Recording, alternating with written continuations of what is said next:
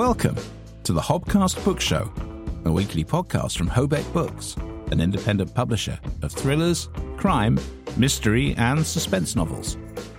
Each week, we'll take you behind the scenes of what we do, the challenges and the triumphs, the bumps and troughs of running a creative business in this challenging world. We'll hear from the people who make this possible, the authors, the cover designers and editors, and we'll have expert insights from our guest star interviews. Nothing is off the agenda on the Hobcast Book Show from Hobeck Books, as we combine trad values and an indie spirit.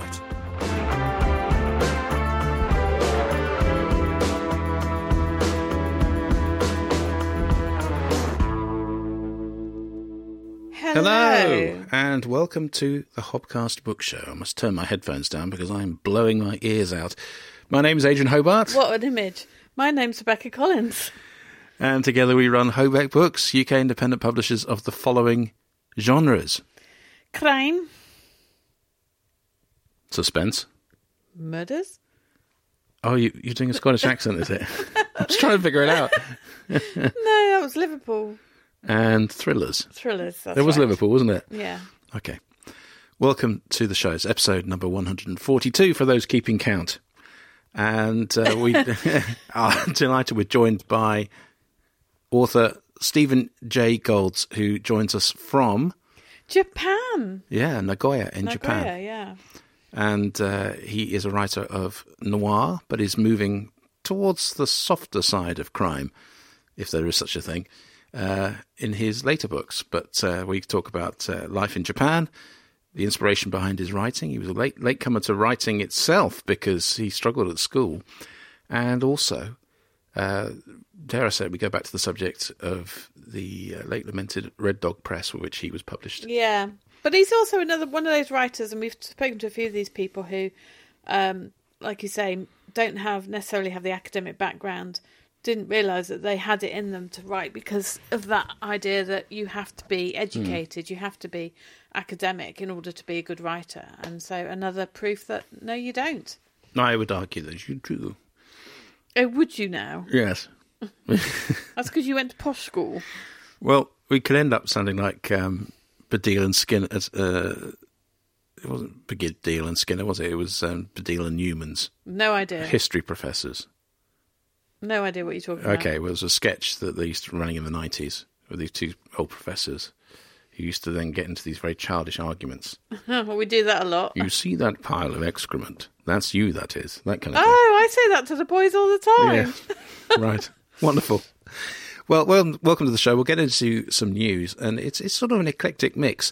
We'll pick up on a story that we had mentioned a couple of weeks ago, which was this idea that Spotify, who are a big player now in the audiobook market alongside podcasts and music and everything like that, were going to offer subscribers 15 hours of free content to entice them in. And our question, as providers of audiobooks, about a dozen to date, was, well, how do we get paid then? Yeah, if we're part of that free content. Right. Well, I'm not sure we necessarily are, but because we publish through Findaway Voices, which is owned now by Spotify, I dare say that, somewhere in the contract, buried deep in the detail, will be something like this. But it's interesting that a week ago, Spotify did launch this with 150,000 titles, mainly from the big publishers. They've come up with a deal, which pleased Penguin Random House, etc., etc., but then ask, but the big publishers and Spotify really haven't spelt out to the people who actually write the stuff or narrate the stuff what's in it for them. And so agents are concerned, according to the bookseller, about the lack of detail on these streaming deals from Spotify. Well, they would probably argue, wouldn't they, that what's in it for you as a writer? Well, recognition, Oh, la. Yeah. I mean, that doesn't put food on the table, really. Anyway. Let's just have a look at this article. So the agents are optimistic that Spotify's streaming deals with major publishers will help amplify authors and provide healthy competition to Amazon-owned Audible. But several have voiced concerns about how it may affect author income due to the lack of detail about the deals struck. Last week, Publishers including Penguin Random House, HarperCollins and Simon & Schuster, as well as independents like Pushkin and Belinda, entered into limited streaming deals with the Swedish platform. The development, which publishers have had reservations about in the past, is part of the tech giant's efforts to enhance its offer to compete with Audible. From the 4th of October, so last week, premium Spotify subscribers in the UK and Australia have been able to access up to 15 hours of audiobook content per month at no additional cost. Listeners can choose between, so it's every month, not just a sort of one-off, which is extraordinary. I mean, that covers, I've only recorded about half a dozen books longer than 15 hours myself. No. So, that covers, that gives you a fair run at almost every title out there. Yes. Unless it's epic fantasy or a big, long, non-fiction There aren't many audiobooks longer than that. Well, so 15 hours is the equivalent of 150,000 words, to put it in context. Oh.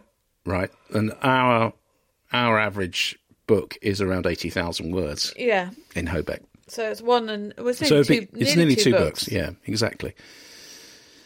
So, David Kiefer, who is Vice President of Business Affairs at Spotify, told the bookseller that Spotify was working with publishers in slightly different ways, according to the structures that best suited them. There is a pooling model for a segment of our partners, and generally it's partners who are slightly smaller scale, i.e. us, while some people, particularly larger providers, wanted to do something different. Pooling models give publishers a percentage share of total revenue a retailer, in this case Spotify, receives based on consumption. It's a bit like Kindle Unlimited in that regard. Yeah.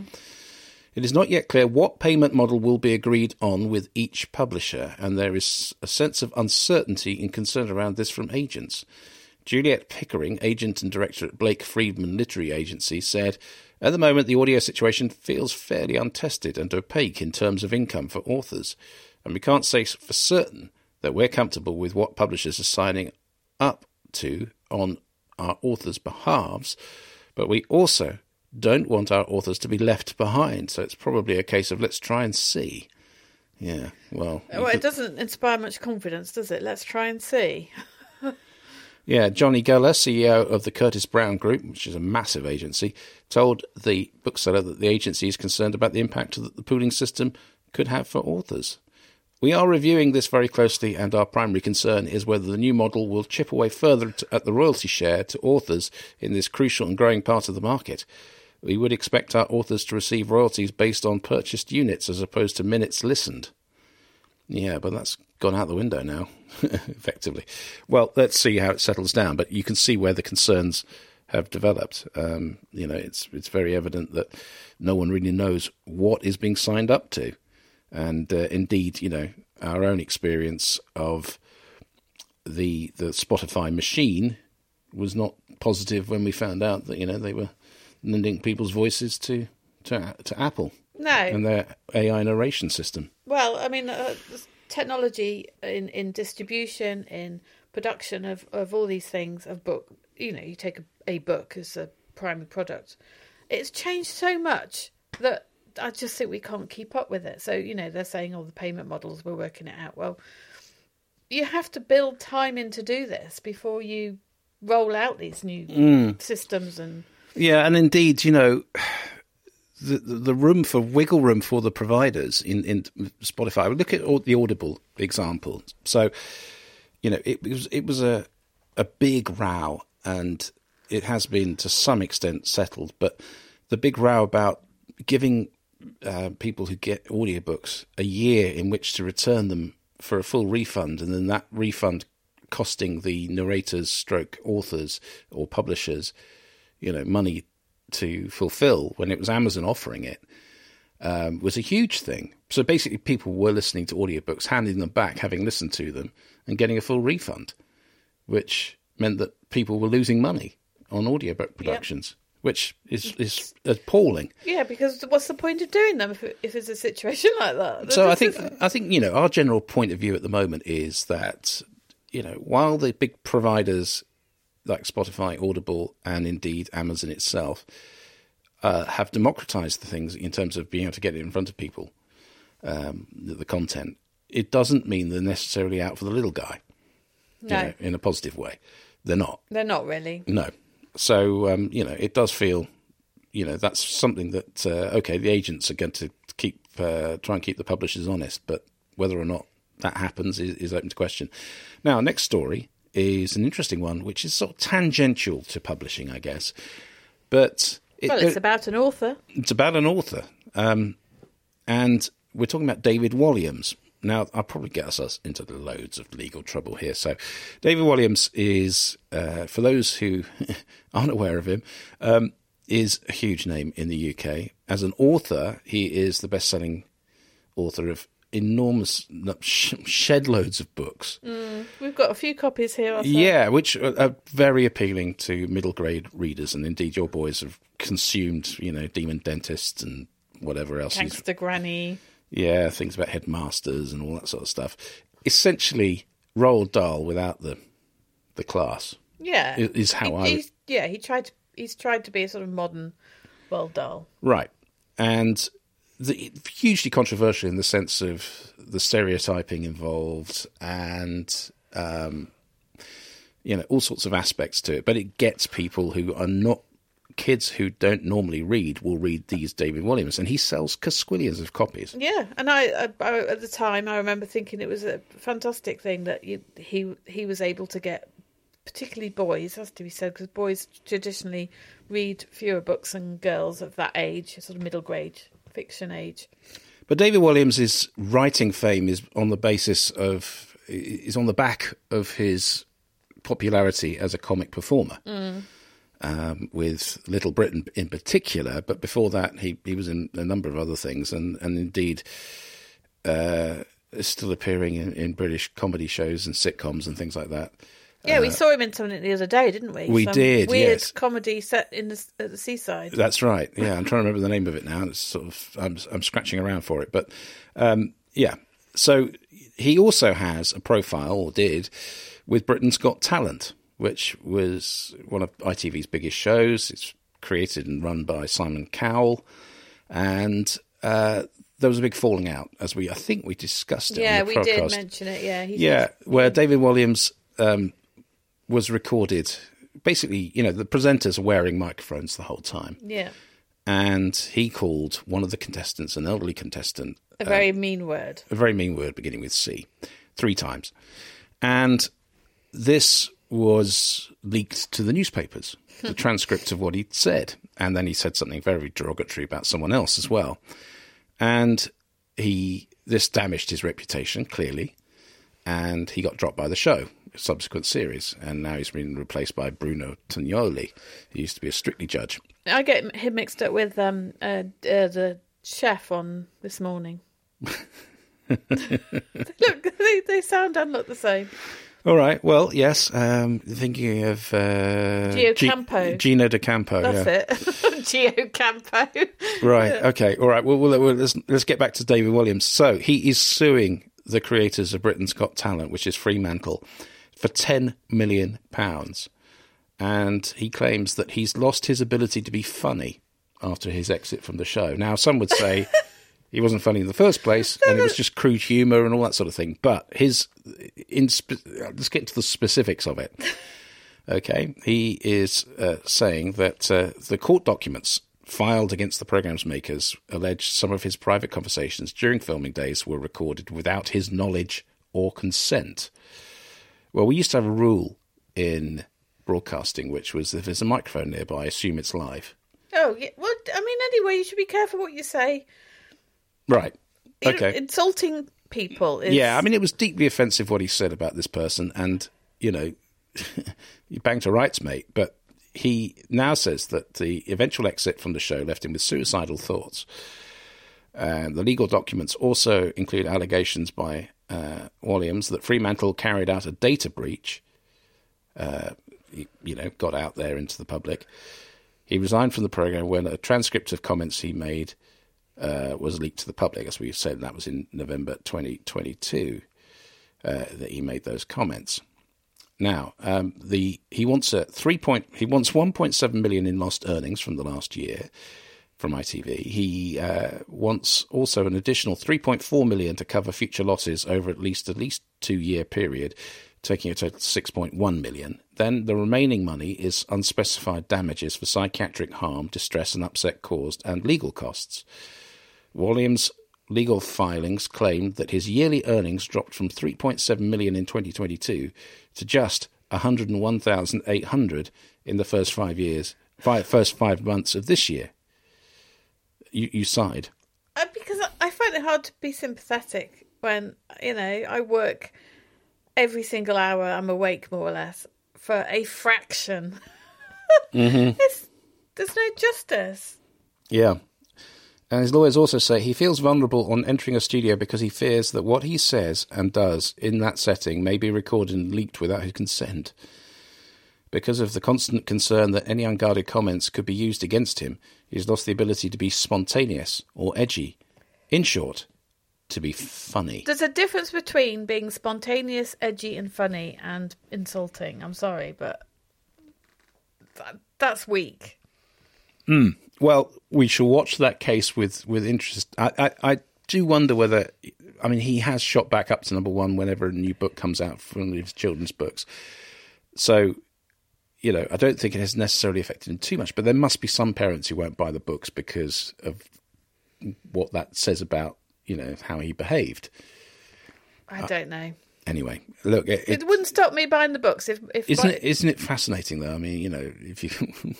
I mean, imagine if he won. I mean, 10 million quid. But I have some sympathy in the sense that, you know, I have... You know, I was accused of the BBC of making inappropriate comments, which, you know, I never got told what they were. So... You know, and I still have this legacy thing that goes on in my head all the time about it, you know, not having any closure about being able to defend myself on this. But it is, nonetheless, you know, you're back to rights, mate, in terms of what you said. Whether or not it's had those other impacts that you claim, it's open to question. Yeah, but he's saying it stopped him being spontaneous, edgy and funny. I don't know why, I don't know how being caught insulting someone stops you being funny. Mm. So, well, maybe it just made him think about what the impact of what he says, and maybe no bad thing. Yeah, and I need to think that too. So, yeah, I mean that's interesting. Okay, those are our two big stories. I mean, yes, it was tangential to publishing, but I wanted to. But I think it is related because, like you say, it could affect his publishing career, but also it could affect what he feels comfortable about writing. You know, if he's, I suppose it also has a wider thing about free speech. I mean, there's an awful lot of.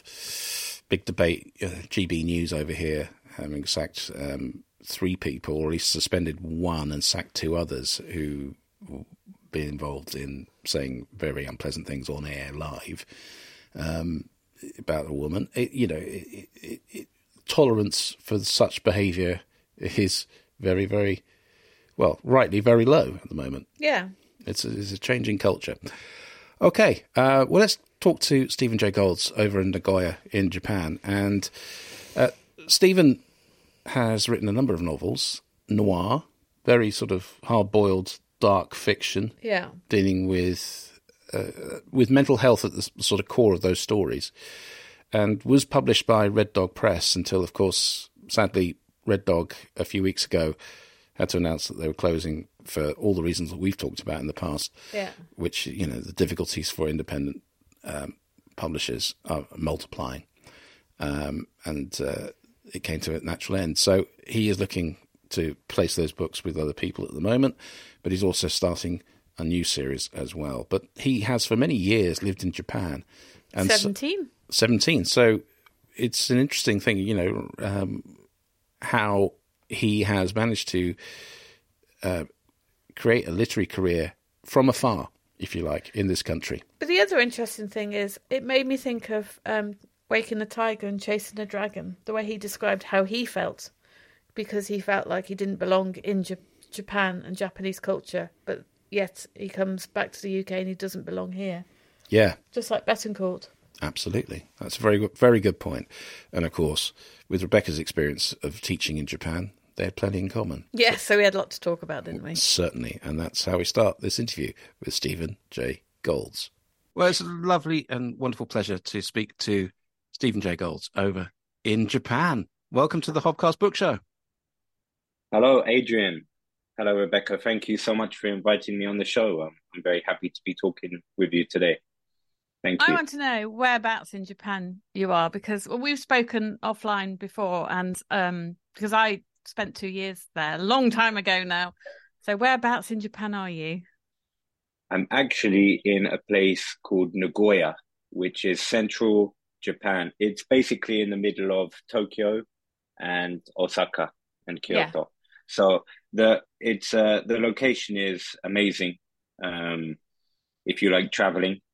But Nagoya is not one. It's probably got the best food in Japan after Okinawa, but it's not the most liveliest of places, I think.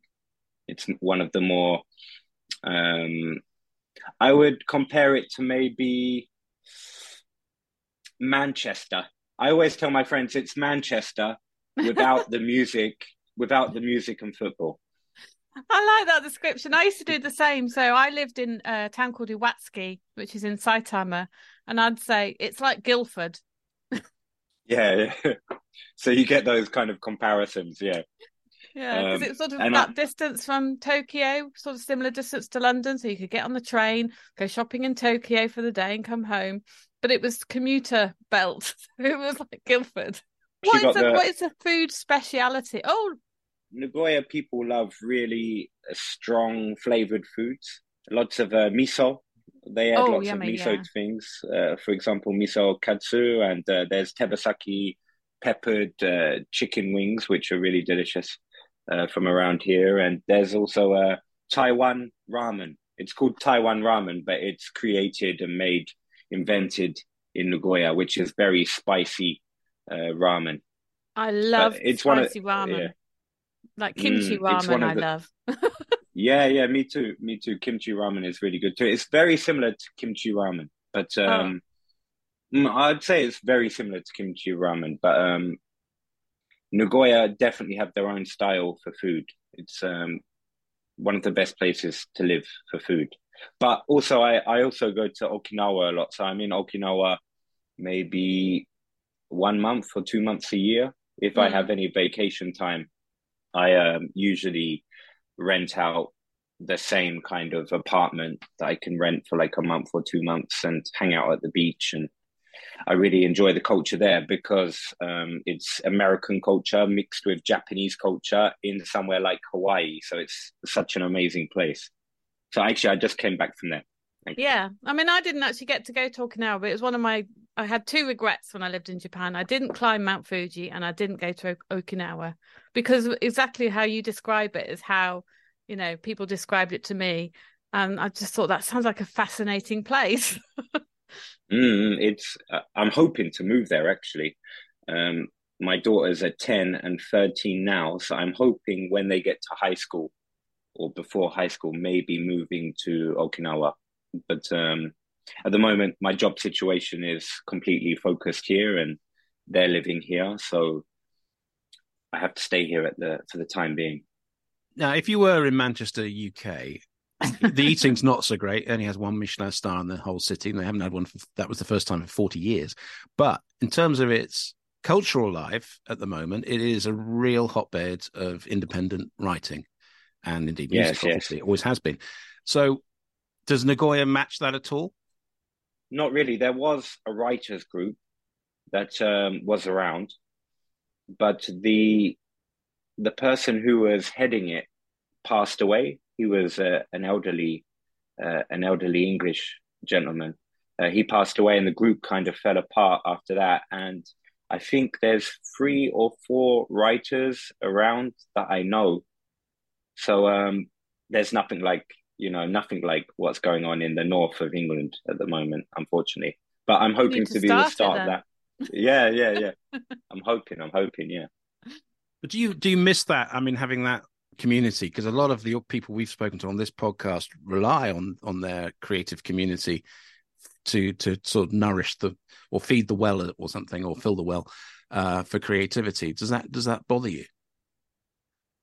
Yes, I often feel like I'm Tom Hanks in Castaway. But I have lots of, I've made loads of great friends on Twitter that have helped me a huge amount. But I miss the meetups. I miss things like Bloody Scotland. But when I went back to England in February, we did a large group meetup, and like Rob Parker, John Bowie, BF Jones, a lot of writers that I know from Twitter all met up. And then hopefully, that was in London, but hopefully I'm coming back either Easter, I'm hoping, or summer. And I'm hoping to do one more, or to organise one more meetup in Manchester this time. So it's more central located for everyone to get to. Last time London was quite difficult for everyone to get down for. Take us through your writing journey, because I was struck, I was watching an interview with you, and the poetry was your gateway to writing. Mm-hmm. And I mean, that's been true of possibly half a dozen of our guests have started in that way, and that they've taken what they learnt from poetry through into their longer form prose and fiction. What is it about poetry that first attracted you? Because let's be honest, in the UK, and I know you've talked about this, you know, the education system tends to drive the love of poetry out of people. It's terrible. My sons, who are quite well read, they don't like poetry because they get taught at school. And in high school, I was quite lucky. My high school teacher, or my secondary school teacher, she introduced us to Simon Armitage. Yes, yeah, Armitage. I forget the title of the poem now, but he wrote a poem about an unidentified corpse being discovered, and they're taking in all of the items that were found with the corpse. It's a very plain reading poem, but there's so much power behind it. And we read a lot of, is it Carol Ann Duffy? We read a lot of her as well. And then what really changed my life was when I was about 17, I really got into writing big time. And I used to go to secondhand bookshops, or Oxfam and the charity shops, and I used to buy secondhand books there. And then one day I found Charles Bukowski on the shelf, and then that book was called Post Office, which is I've read life. It. Yeah, so he really introduced me, because he was primarily a poet as well. So I started writing poetry, and then poetry led to short stories. I was only about 18 at the time, and then my lecturer at university was amazing. She said, "Oh, you're really good. You really have talent here. You should follow it." And she really pushed me. And then after university, I came to Japan, and I completely stopped writing everything altogether. I didn't write anything, and I was too busy basically to do any kind of writing. And then all the free time that I had was spent trying to learn to communicate. And then in 2019, I was having a very rough time. I started writing poetry. I started writing short stories, and I started writing a novel, which had been stuck in my head for about maybe 12 years or something. And I was waiting for someone to write it for me, because I didn't believe I had the, I could sit down and write a novel. But at that time I was just feeling like I needed to use writing as a therapy. So I started writing as an act of therapy to help me with certain mental problems that I was having.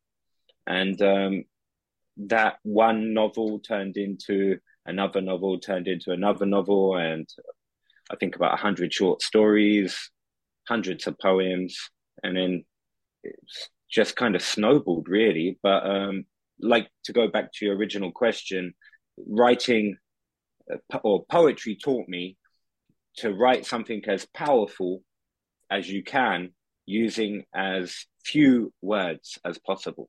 And then I moved that into writing short stories. And then with my novels, I write sentences, write something beautiful in an ugly way, or write something ugly in a beautiful way. I tried to write, that was kind of my motto for writing. I love that. It's a good way to describe it, because you do have to write ugly things when you're writing a novel, and so if you can write them in a beautiful way, that is quite a skill. And also the opposite. I like that. Yeah, and I think there is it's an interesting thing. By the way, I wanted to just cut in and say the poem by Simon Armitage is about his person. Oh, okay. Just yes, which I'm just looking at now, and it's fantastic. Isn't it? No, I. But it is that thing of when I was working in the BBC and writing match reports or whatever, you know, people used to say to me, "How do you do what you do?" Because I used to try and put a cadence into it. Well, same with me when I was writing academic blurbs for academic books, right? And a sort of you know, because in the nature of writing a match report, so. This is the you know, purely practical sense. If you've just got a minute of footage of a match, football match, to show on the channel, which is what we were limited to, even if you spoke for that whole 60 seconds, you'd only get 180 words to work with.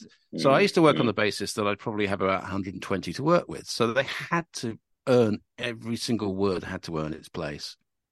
And definitely. And one of the key things there was because it's you're trying to convey a meaning beyond the words you're actually saying in the way that you say them. Yeah, you would write with a certain cadence, and I almost developed to like it was my own meter, I suppose. It's kind of a poetry in a way, isn't it? Because you know, what is poetry? It's not just the words; it's the rhythm. It's like you say, the cadence, the meter that is everything. You know, sometimes I say it's a little bit like playing sports or like boxing, right? You've got to have the combos. So a whole sentence, you know, it should be punchy. It shouldn't be drifting off into, you know, rapid descriptions that aren't needed or aren't necessary. So it taught me put into the novel, put into the paragraphs, what's needed for the story and nothing else, to be kind of brutal about it.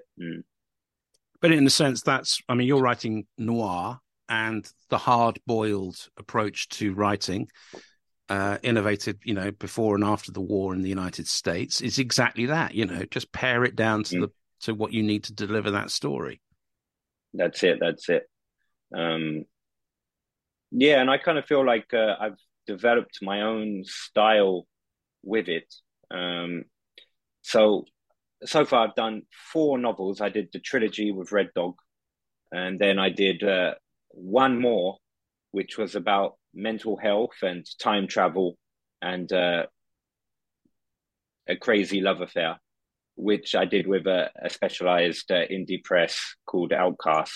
Those are like my 4 babies, and now I've done my experimentation. I'm ready to go and try. I'm actually writing a novel now. It's based in Japan, which I hope is casting my net as wide as possible to, you know, to a much wider audience. My other novels have been quite niche, I think.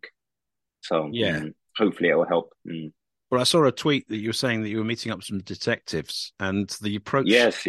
It took a lot of negotiation to get them to agree to meet me. Basically, I teach in the evenings, one evening a week, I teach at a television studio, and they have their crime beat reporters that I'm teaching English to, and the crime beat reporters have their connections, and they know that I'm a writer, and I say, look, can you guys hook me up?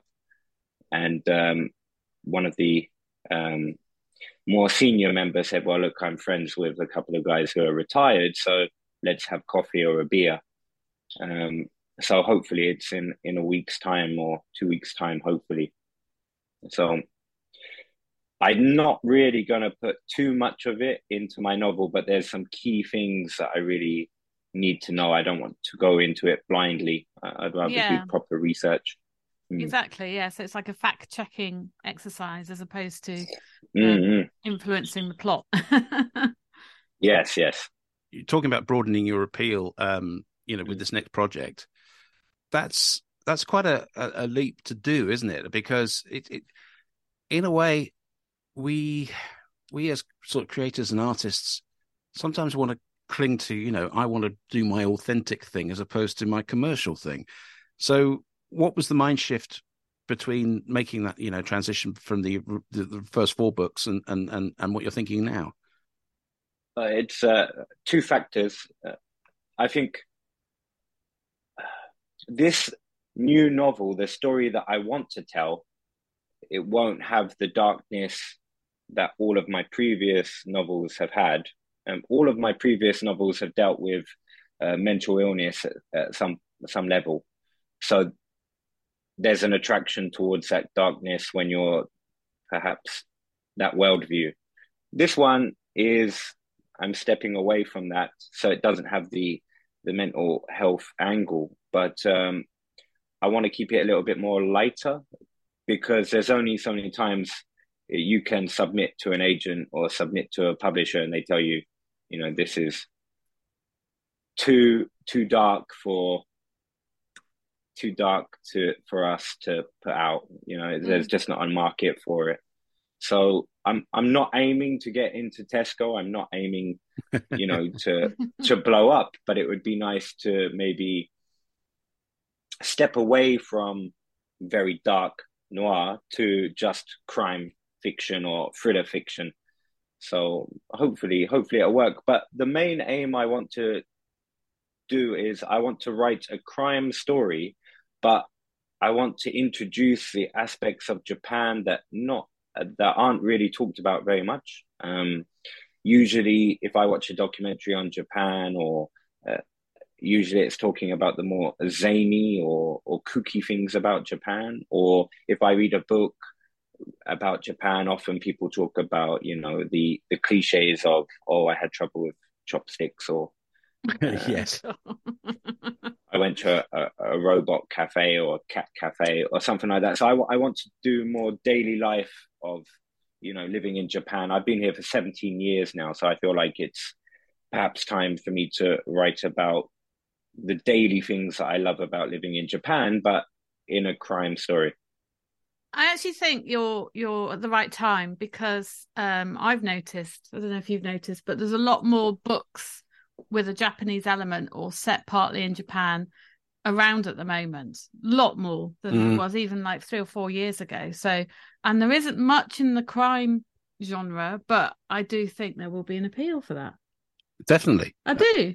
I mean, I've been reading a lot of the sort of, because I'm always attracted to books about Japan anyway, but so I was always able to find them because I was actively looking for them. But now, if we go into Waterstones, you see a lot more on the. But why do they always have cats on the front? No, there isn't. Yeah, there's a lot of that cozy stuff. That's true. There is a lot of the cozy stuff, but not just cozy.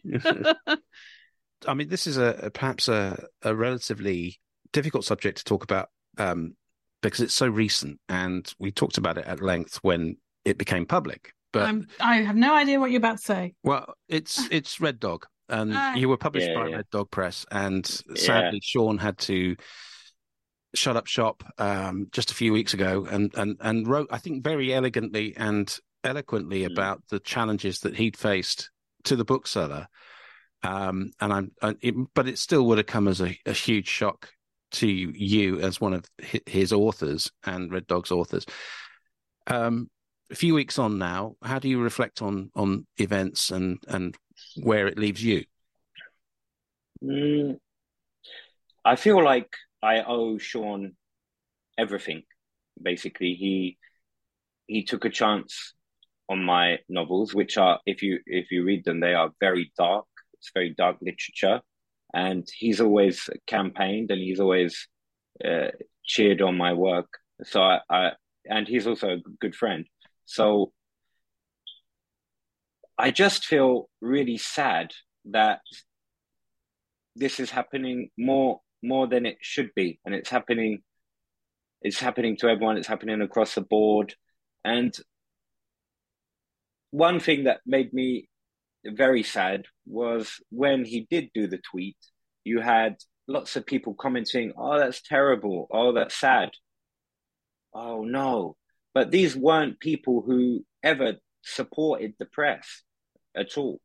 So it feels like there's a lot of people who are, oh, that's tragic, that's very sad, but they weren't buying the books. They weren't necessarily doing anything to try and support it. So I really wish the independent writing scene, is we're all literally in the same boat. So we all should be helping to keep the boat afloat. And I feel, I just wish everyone would pull together a little bit more and help support each other, because I honestly do think independent publishers are publishing the most talented writers presently, I feel.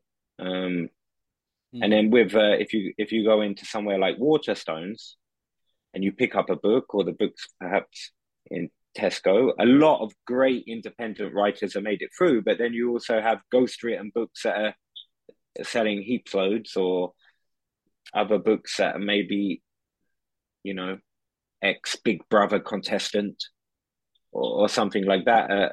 They're getting the main places on the bookshelf. It's just a shame that there's not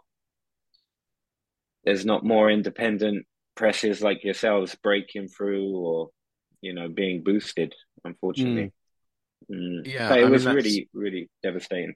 Yeah, and I think that's a very fair point you make, because I think people, you know, there is a lot of general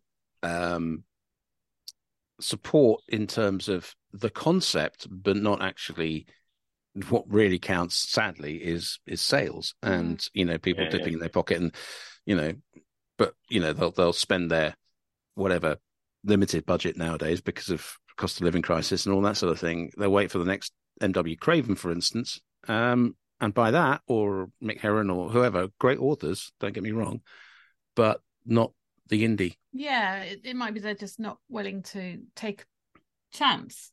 I don't know. And thinking about the quality issue, because I recently read a book called Yellowface, which I'd seen all over social media, this book Yellowface. So, you know, it was Penguin, massive push on this book. The last 3-4 months, it's been everywhere, yeah. And it was good, but I've read far, far better books published by indie presses. It was good. I'm not going to say it's rubbish, because it wasn't rubbish. It was a good book, interesting concept. It tailed off towards the end, so I would have, if I was a structural editor, I would have given some feedback. But the proportion of sales for that compared to quality is not realistic, in my opinion. Anyway, but it's difficult. So go on. No, I just you know, every so often I do a tweet every so often about support indie presses, you know, support the indie community, but I guess it's a bit like the independent music scene or anything like that. It's always tough, but if you look at presses like yourself, or presses like Orenda, or a lot of independent presses, they're really publishing fantastic books. And I think once the word spreads a little bit further, a lot more people, a lot more readers, I mean, not casual readers, I mean people who love books, are already swarming towards the independent presses. So maybe that will continue in the future, and maybe things will get better. Maybe it's a financial crisis, I don't know, but it's I think from our perspective, it's the thing that dries up first, I think, is to some extent the joy, because once, you know, I mean, it's always going to be the way with a business, is that when you start it up, everything's fresh and new, and there's an excitement. But, you know, when you're battling to make month's end, month after month, and you're not taking a salary in our case, you know, that becomes quite difficult to keep that fresh motivation. Yeah, the enthusiasm. And there will be little, I mean, we've had periods in the last few weeks, months, you know, where for 2 or 3 days you look at each other and go, why are we doing this? And then something will come along, whether it be, you know, even if it's just an email from a reader saying, oh, I love that book. That'll be enough to lift you and take you to the next point, because that's ultimately what you're trying to achieve. You're supporting authors, but also you're trying to put in the hands of readers something that's going to be of value to them. And when you get that feedback, that is sometimes enough. I mean, clearly, money is ultimately the point of this. Yes. But being frank, if we were doing this for the money, we wouldn't be doing it. No. So we are doing it for the love and for the dopamine hits from the nice comments. Definitely. I tweeted, I think maybe a month ago, I tweeted out, don't forget, you know, editors, people who are running presses, they're people who are doing it in their own free time. They're doing it at their own cost. They're not making any money from it. And, you know, so that's why not just financial, but also morale boost, I think, is needed. Because, you know, I've been an editor, or I am an editor of a Punk Noir magazine. Yes. And it can be really tough being an editor. You're doing it. You spend all day. You spend all day putting people's work out there, and then you get a little response, or you get someone, oh, I just noticed a typo, and can you sort that out for me now? And or you're halfway through dinner, you're on a dinner date or something, and someone wants you to fix a typo as soon as possible. And I think that can be really tough as well, for if you're running a press, to feel that you're taken for granted. Maybe I think, you know, a lot of writers a really fair point. Yeah, and there is an element of that, and it does. Those emails do arrive when I'm eating dinner frequently. Well, I mean, I think the thing is, because, you know, when you get an email like that, you feel like you've let someone down. Oh yeah, I hate that. And I hate that feeling. And it's such a small thing in the scheme of things, but to the person who sent that email asking for, oh, I need this sorted out now, kind of approach, because it's really bugged them and they've taken the trouble to contact you, it does feel like, we will look at each other and go, oh, what idiots we are, or whatever. And actually, you know, these things slip through the net. Yeah. It's, you know, I've been reading a book published by a major publisher, and I have found so many typos. I mean, to the extent that it's every 2 or 3 pages, there's something absolutely egregious in there. And we know that when we put something out, we have tried to weed out those things. Yeah, and you know, and it's not just you though, is it? Because we have editors read it, we have the author read it, we have our advanced team read it, and things do get through, and then you have that feeling. I think typos are a fact of life, really, aren't they? You know, you could read something 1,000 times, there's always going to be one that slips through. I don't think I've ever read a book that didn't have a typo, at least one typo in it by any author, I think. No, that's true. Yeah. That's true. But it's the unforgiving nature of you see on social media all the time, someone will say, I've just read this, you know, big number one whatever blah book, and I found a typo in it. It's outrageous. Don't they have editors? I think I got someone mentioned that on one of my reviews or something. Oh, there was a typo, you know, or something. I don't know. So I think a lot of people forget, a lot of writers forget, I think a lot of readers forget who are dealing with indie presses. This is maybe just 1 or 2 people. Sean was, I'm sure, as far as I know, doing it on his own. Yes, he was. And you know, so that's a huge amount of time, a huge amount of effort. And he had a huge amount of authors as well. So I have no idea how he even found time to make himself dinner or whatever. So that's why, of course, I was devastated that it happened, and, you know, not quite sure how to go forward. But I kind of accept it as part of life in writing. These things happen, and, you know, roll with the punches and get on with it. And then I just always have the appreciation towards Sean, who's been amazing throughout. So I mean, my experience with Sean is I had a problem with Amazon, and he got in touch with me and said, because I tweeted about it, I think, and he got in touch with me and said, we've had the same problem, and I'll tell you what happened to us. And so we corresponded quite a bit about this thing, and he was so kind and understanding. And it was almost like, you know, we're in the same position. Yes, okay. Yeah. In the business sense, we're kind of rivals, but actually we're not. We're doing the same thing. We got the same issues, the same problems. Totally. Yeah. That speaks for him, doesn't it?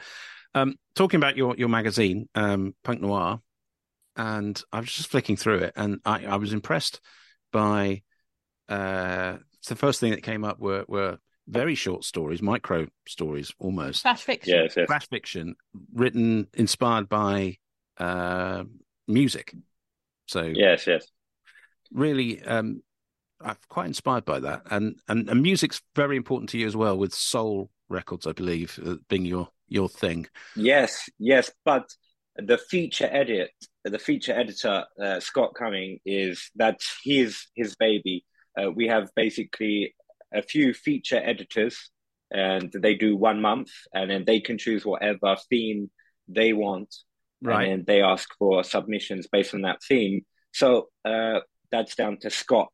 That's his amazing theme, where he's doing short stories inspired by songs, which is a great theme. But of course, it's called Punk Noir, so it's inspired by all kinds of music and mostly crime writing. And again, we're trying to give back to the indie community, you know, because I know what it feels like to get that email that says, "Oh, we loved your story and we'd love to publish it." So hoping that we can do that for as many people as possible, you know, brighten up their day and get their work out there. Yeah, that endorsement can make the difference between someone finishing a book and not, and becoming an author, you know, properly. Yeah, because they can say they're published in... Published author, I should say, because, and we've heard that from, you know, people winning even things like Writing Magazine, getting 150 quid for the story of the month or whatever it might be. Many writers absolutely. Yeah. No, it's fantastic. But it's another huge commitment for you. So, again, as you mentioned... it's one of those things where sometimes it's difficult to see where you take the pleasure from these things. But then again, you know, but it's that philosophy that you've got behind it, which, you know, in a sense, we feel with Hobeck, it's, you know, you're providing a platform for people to have their voice. Someone, Laura Hird, she's a Scottish writer. She's a Scottish feminist writer. And when I was 18, I didn't know, this is maybe a little bit embarrassing, but I didn't really even know my alphabet until I was 11 years old. So I was in special education class to learn alphabet, you know, the last years of primary school. And I had a lot of trouble with the English language for a long time. So writing, of course, was not my strong point. And... basically, I think I was about 13. When I was about 13, I liked the movie Aliens. And I heard there was a novelization. Yeah, I was watching Aliens at a very young age. But there was a novelization. I got it out from the library and I started reading it. And I read it many times. And then somehow that really improved my English, reading obviously. And then at the age of 18, I don't come from an environment of readers or writers. My dad is construction and my mum was a housewife, and I think my dad mostly read the Sun newspaper, but he was into reading about the war and stuff like that. He was a veteran, and he was in the army for a long time. And so basically I didn't come from that environment, but at the age of 18 I wrote a short story about a boy whose dad did cockfighting, and there was this old cockerel that was the champion, that it was retired, and he gave it to his son. But then one day they brought the old cockerel out of retirement and it got killed in a cockfight. I wrote that story and I submitted it to Laura Hird, which was, she had this showcase that she had, and she published it, and it completely changed my life. You know, she said, "I really loved this story." And it was the first time anyone said, "Hey, you know, you're good at writing." So I want to share it with other people. And until this day, you know, I just turned 40 the other day. And until this day, it's one of the happiest and maybe proudest, of course, after the birth of my daughters, but that it completely changed my life. So I'm with Punk Noir, I wanted to do that, where I can give that opportunity, or that I can give that feeling to someone else, you know, whether they're published by me or by one of my feature editors. So it's not aimed at really making any money, or it's really all about sharing other people's work, trying to get them an audience. So I hope that we've kind of achieved that somehow. Amazing story. Yeah. That's fantastic. Well, listen, you've just turned 40, so now you are facing, and you face many challenges, not least, you know, setting up a life in Japan. But now the ultimate, Rebecca's random question. Okay, now coincidentally, there's a Japanese element to this question, but it's total coincidence. I was in the car with my middle son yesterday, who's 17. We were on the way for him to have a flying experience. And he said to me, "Mother, have you heard of the Japanese word that means you have a bad reaction to Paris?" And I said, "No, what's that?" And I looked it up, and I've got the Japanese word here. Paris Shokogu. Shokogu, apparently, which means Paris syndrome. Yes, have you heard of it? Paris syndrome. Yes, I have. Yes, I have. And it's where Japanese people have an overly romanticized view of Paris, and then they go there and then it completely destroys them, where it's not how they imagined it at all. It's actually a sort of psychological disorder, because they can have dizziness, anxiety, vomiting, hallucinations, delusional states, and even tachycardia as a result of going to Paris and being shocked at how different. Well, I get Telford Shokogu. Well, that's my question: is there any place that you've in your head you've had a sort of idea of it, you've gone there, and then it's almost made you feel ill? It's been so different. So you've had, like you say, Telford syndrome. Have you? Is there anywhere that you've had that experience? Well, no, I lived in Luton. If you know Luton, I lived in Luton for 2 years. So I think Luton prepared me for everywhere. I think, yeah. I don't think I've ever been anywhere I didn't really like. I think in Asia, I think Vietnam shocked me a little bit. For example, in Vietnam, just crossing the road is a serious health risk. There's hundreds of mopeds and motorbikes going, and they don't stop. So you literally have to just throw yourself into traffic and dodge these mopeds and motorbikes, which was a little bit shocking. But no, I've never had anywhere that's really shocked me or disappointed me. Korea was a little bit disappointing, maybe. So I think if you're... I found Seoul a little bit disappointing, but it was a little bit soulless, actually. Once you get out of the city, it's a little bit monotonous. Whereas in Japan, one of the great things I love to do is ride not the Shinkansen, but ride the local train, as I'm sure you know. Just riding the local train out of the city and just following the local train around, you find some amazing little villages and beautiful little places like that. So that's one of my strange hobbies, is riding the local train. I can understand that, because I used to catch the train a lot, because I didn't drive or anything. The school used to have two bikes where I taught at, Genki 1 and Genki 2. So you could take out a Genki. Nice. And you cycle around, which I quite like doing, just cycling around where I lived. But catching the train, I loved it. Even the one I caught all the time, because it just stops at all the little stops on the way. Yeah. Well, and then, I've got two places that fit this bill. And I joke about Telford, but Los Angeles. If you don't drive, it's horrendous. I was there in 1990 and had a horrendous 24 hours lost. And the other one was, or I would say, is Lagos, which I kind of expected to be completely chaotic. But what I hadn't expected was the cheapness of life in Lagos is so bad that there are corpses. I mean, you know, when I was being driven around, I was there for covering a football tournament. So I'm getting driven around in an old Mercedes or whatever. But there are just dead bodies lying in the road and at night, just everywhere. Unattended, uncared for, unburied, and people have just been run over or whatever. Just I couldn't cope with that. It was very, that was dystopian in the extreme. I can't top that. I mean, I don't think there's anywhere where I've had high expectations and been met with. Can I make a suggestion? Yeah. Okay, so when we went to Cambridge, which is my hometown. Oh, right, yeah. And we went before, though. No, but when we went up the tower. Oh, well, I think there's ghosts in that place. That's why I felt ill. And so this is the tower.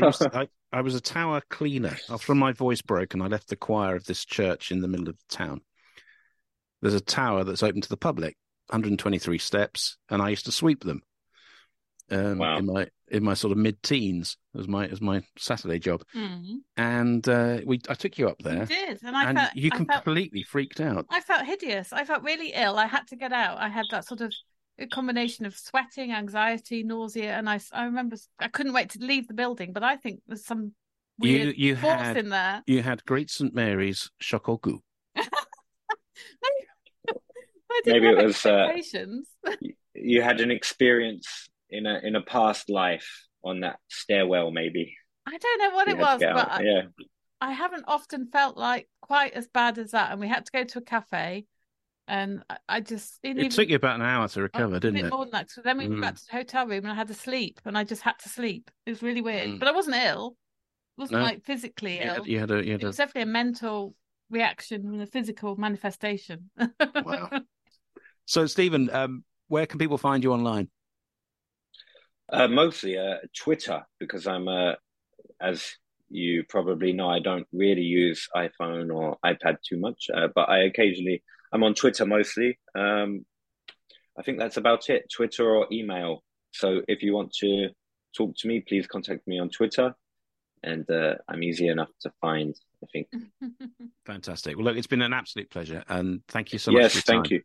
No, thank you. Arigatou gozaimasu. Otsukaresama deshita. Arigato. Thank you. Yeah, I'll just say thanks. Thank you. Cheers. Thank you, guys. Thank you. Very enjoyable. Yes. And he's offered to show us around Nagoya if we ever go. Indeed. And actually, one of the sections I edited out of this interview, because it was quite a long interview, was talking about possibility of joining that author get-together in Manchester that he's proposing for so we might get to around Easter then, time. Yeah. So who knows? That'll be great. Well, it was a pleasure to speak to him, and our guest next week is... J.G. Kelly? J.G. Kelly. And the book is? I'm reading it at the moment, so I should know the title of the book. Yeah, okay. No, I will find the title of the book, but it is... It's a what-if, if you like. Speculative fiction in a way. Well, it's sort of... Yes, it's imagining if... So Scott and his companions who died trying to get to the... South Pole. The South Pole. So, the thing I love about this book, right, is it's... I confess it's not something I would normally read. It's called The White Lie. The White Lie, that's it. And so it's a thriller, but it's a very sort of human thriller. And it's based on the idea that if instead of Scott and his companions dying because they weren't equipped or whatever, or, you know, that there was a conspiracy going on. Now, I'm not going to say more than that, but it's based on that idea that it wasn't just natural causes. We're talking about the 1913 expedition by Robert Falcon Scott, Captain Oates, and various others to the South Pole, racing against Roald Amundsen. That's right, yeah. From Norway, who relied on huskies, whereas Scott had gone with motorised sleds and ponies, which weren't really equipped for the conditions. And the other problem that they had on their way to the pole is that they actually missed a number of their depots where they left supplies. So eventually they got to the point where they were in a blizzard and they starved to death. Yeah. It is one of the great stories of pre-First World War British pluck and heroism and self-sacrifice in the way that Captain Oates famously said, I'm just going outside and maybe some time, and never returned, and basically to give his companions what little rations they had to stretch them further by sacrificing himself in the blizzard. Very, very famous story, and it the way that it was portrayed, I mean, there was the brilliant film which had, oh gosh, I'm trying to remember now, Mills, what's his name? The great actor, John Mills, as Scott. It's a brilliant film. But this spoke to, in many ways, the spirit of British colonial values, you know. Definitely, yeah. Plucky explorers, you know, climbing mountains like, you know, people dying on the Matterhorn or whatever, you know. Yeah, it's that sort of determination. Yeah, yeah. And actually, in many ways, it was... the hubris involved in this expedition was huge. And, I mean, Shackleton was connected with Scott, and, of course, you know, they had the incredible story of how his ship got stuck in the ice and eventually they got rescued. And, you know, there's the footage of the ship getting crushed by the ice and all that sort of stuff. So it is one of the great sort of adventure stories, tragic. But this is a reworking of it with a different spin. Yes, so it's based on the idea that there was a diary, like a sort of the non-public diary of Scott, and what's in that diary and who gets hold of that diary and what happens after that. So I'm looking forward to talking to J.G. I've got this issue with J's and G's. You do? Is that from your time in Japan, perhaps? No, that's R's and L's.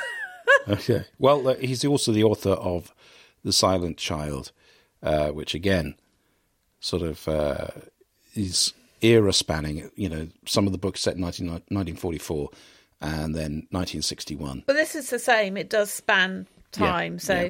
There was a really beautifully written scene quite early on in the book. There's a boy... who continues on in the book, and he's later grown up. But while he's a boy, he goes to buy some sweets. He's in London in the Second World War, and he just goes off to buy some sweets. He's doing an errand. I think he's posting a letter, and he has a little detour to buy some sweets. And his family basically get bombed while he's out buying sweets. And it's so beautifully written, that the description of him seeing it happen on the, you know, where he lives, and the effect it has on him, and that sort of the sensations he's feeling, the sights, the smells, the sounds, everything. So yeah, I love that about historic fiction, and we talked about Mark Whiteman being very good at this as well, being able to put you in that time and place with that character. And feel it as they do. It's very powerful. And he wrote has written as Jim Kelly, and has many, many crime books to his name. Jim Kelly. He's very. But also a bit of a recluse. So this is a pretty special interview, I think. Yeah, I'm looking forward to it. Okay, so we're talking to J.G. Kelly next week on the show. Now, we ought to reflect on our weeks gone past. Oh, what a weekend you had. Well, I mean, a bit weekend like from Scott. Hell. Yes. So, a bit like... well, a bit, yeah. You're here. You know, you didn't not return. No, but if you could say Scott and his fellow companions weren't quite prepared for what they were about to encounter. Yeah. So let's just put this in context. And Britain it was a very interesting weekend weather-wise, because, you know, Great Britain, the Unified Kingdom, was divided by the weather. And if you were north of the border, as they say down here, and in Scotland, you had a biblical deluge to deal with, which caused flash flooding and disruptions on the rails, and a month's rain fell in 2 days. Well... the story starts on Thursday afternoon. I went to the post office and I was very excited, and I told the ladies, I'm going to Edinburgh this weekend with my middle son. We're going to the open day at the university and I can't wait. And they said, you're in for a great weekend. There's a heat wave coming. Pack for summer. Now, any sensible person would have checked or double-checked the veracity of that claim on the internet. I didn't. I said to my son, Josh, pack for summer. You don't need a coat. It's going to be a heat wave. And we don't want to have too many things to carry because a lot of the time we will be carrying all our luggage. So we packed lightly. We didn't have any coats. We had summer clothes. And we got to Edinburgh at lunchtime on Friday and it was just cloudy, but it was okay. And about 2 hours later, so mid-afternoon, the rain started and it didn't stop until Sunday morning. Yeah. And so we got very wet on the day of the open day, which is Saturday. It was raining very hard. So we quite quickly realised we had to protect ourselves in some way because we also didn't have much in the way of clothing. So we bought an umbrella, which just about kept us covered between us. Both of us huddled under this umbrella. But we found out on Saturday that all the trains out of Edinburgh had been cancelled due to the rain. And so we had no means to get home. So we had to book an extra night at a hotel. And the only one we could find was a Holiday Inn Express on the outskirts of Edinburgh near the zoo. That's a vast expense for a tiny room with a double bed just about in it. Yes, £319 for that. Yeah, and Josh understandably didn't want to share a double bed with his mother. So he slept on the floor with the duvet. And I went to Sainsbury's and bought a duvet cover and a blanket to sleep on the bed with. Jeez. Well, I was in Cardiff on Friday night seeing my son, James, who has spent 3 weeks there at university. And he's got impressive stamina given just the number of big nights out he's had. It was great to see him. But it was boiling in Cardiff. It's incredible, isn't it? We made it home yesterday, so... The trains were running yesterday, but we had to get off the train at Preston instead of Crewe, then get on another train that was unexpectedly stopping at Crewe for all the people going to Crewe, and then there would have been another train to Stafford, but you kindly turned up at Crewe. Yeah, I picked you up at Crewe just to sort of take some of the pressure off. It was a bit epic, but I mean, it was a fantastic weekend, and I felt like it should have been filmed and put on YouTube. Yeah. It was like a John Cleese movie, wasn't it? Well, it reminded me of the BBC programme that we've been watching. What's it? Boiling Point. No, not Boiling Point. Celebrities Travelling Across Europe. Oh, right, yes. Race across the world. Yeah, it's a bit like that. Mother, son, travelling, coming across obstacles, spending all their money, you know. All the elements of that show. It's been, So, well, anyway, you return knackered, but, you know, you've been to Edinburgh, so that's always a positive. But, most unfortunate. And we ought to mention that we have a book coming out this week. Yes, we do. By the lovely Rob Gittins. Yeah. Can I Trust You? I think you can trust me.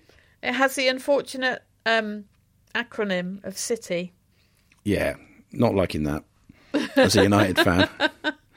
But yes, Can I Trust You is out tomorrow. The one positive this weekend... In many ways, apart from seeing my son, was the fact that City lost and United won. So that's a rare occurrence that those things happen. But yes, good. Can I Trust You is out. Which is, interestingly, starts off on a train. Tuesday the 10th. Starts off on a train. Yeah. So I think, I've spoken to Rob about this, and he says he does get quite a lot of inspiration because he travels from his home in the South Wales to London. West Wales. Oh, South, isn't it? No, he's in West Wales. Oh, I thought he was sort of Carnarvon in the south. No, Carnarvon's definitely not in the south. No, there's one in the north, one in the south. Oh, right. But his postcode is... Swansea? No, not Where? Swansea, Carnarvon in the south. Anyway, it doesn't matter. He's from Wales and he does a lot of train travel. Right, good. And he gets inspired to write on trains, so I recommend you get this book and you'll know exactly what I mean. Absolutely. Well, look, it's been a pleasure to speak to you, and we'll have continued this argument about where Rob Gittins actually lives, and we'll give you the answer next week when we talk to J.G. Kelly. Yeah, I know you have. Anyway, we will debate that yet further, as we debate many, many, many, many things, and the outcome is on the Hobeck website, www.hobeck.net, for details of all our books, our authors, our audiobooks, all that stuff, our blogs, and you can find it there. Or indeed archpub.net, should you need our publishing services arm. And Adrian Hobart narration for, the voice. A bit more of this voice, if you can stand it. Anyway, it's been a pleasure to speak to you. I'm Adrian Hobart. I'm Rebecca Collins. And together we wish you a wonderful and creative week. Bye-bye. You've been listening to the Hobcast from Hobeck Books with Adrian Hobart and Rebecca Collins. You can find the show notes at our website, www.hobeck.net. You can also use the exclusive Hobcast discount code for any of the products at our Hobeck online store. Just enter the code HOBCAST20 for a 20% discount. Don't forget to subscribe to the Hobcast and feel free to contact us with any feedback. Until next time, remember our motto, Trad Values, Indie Spirit.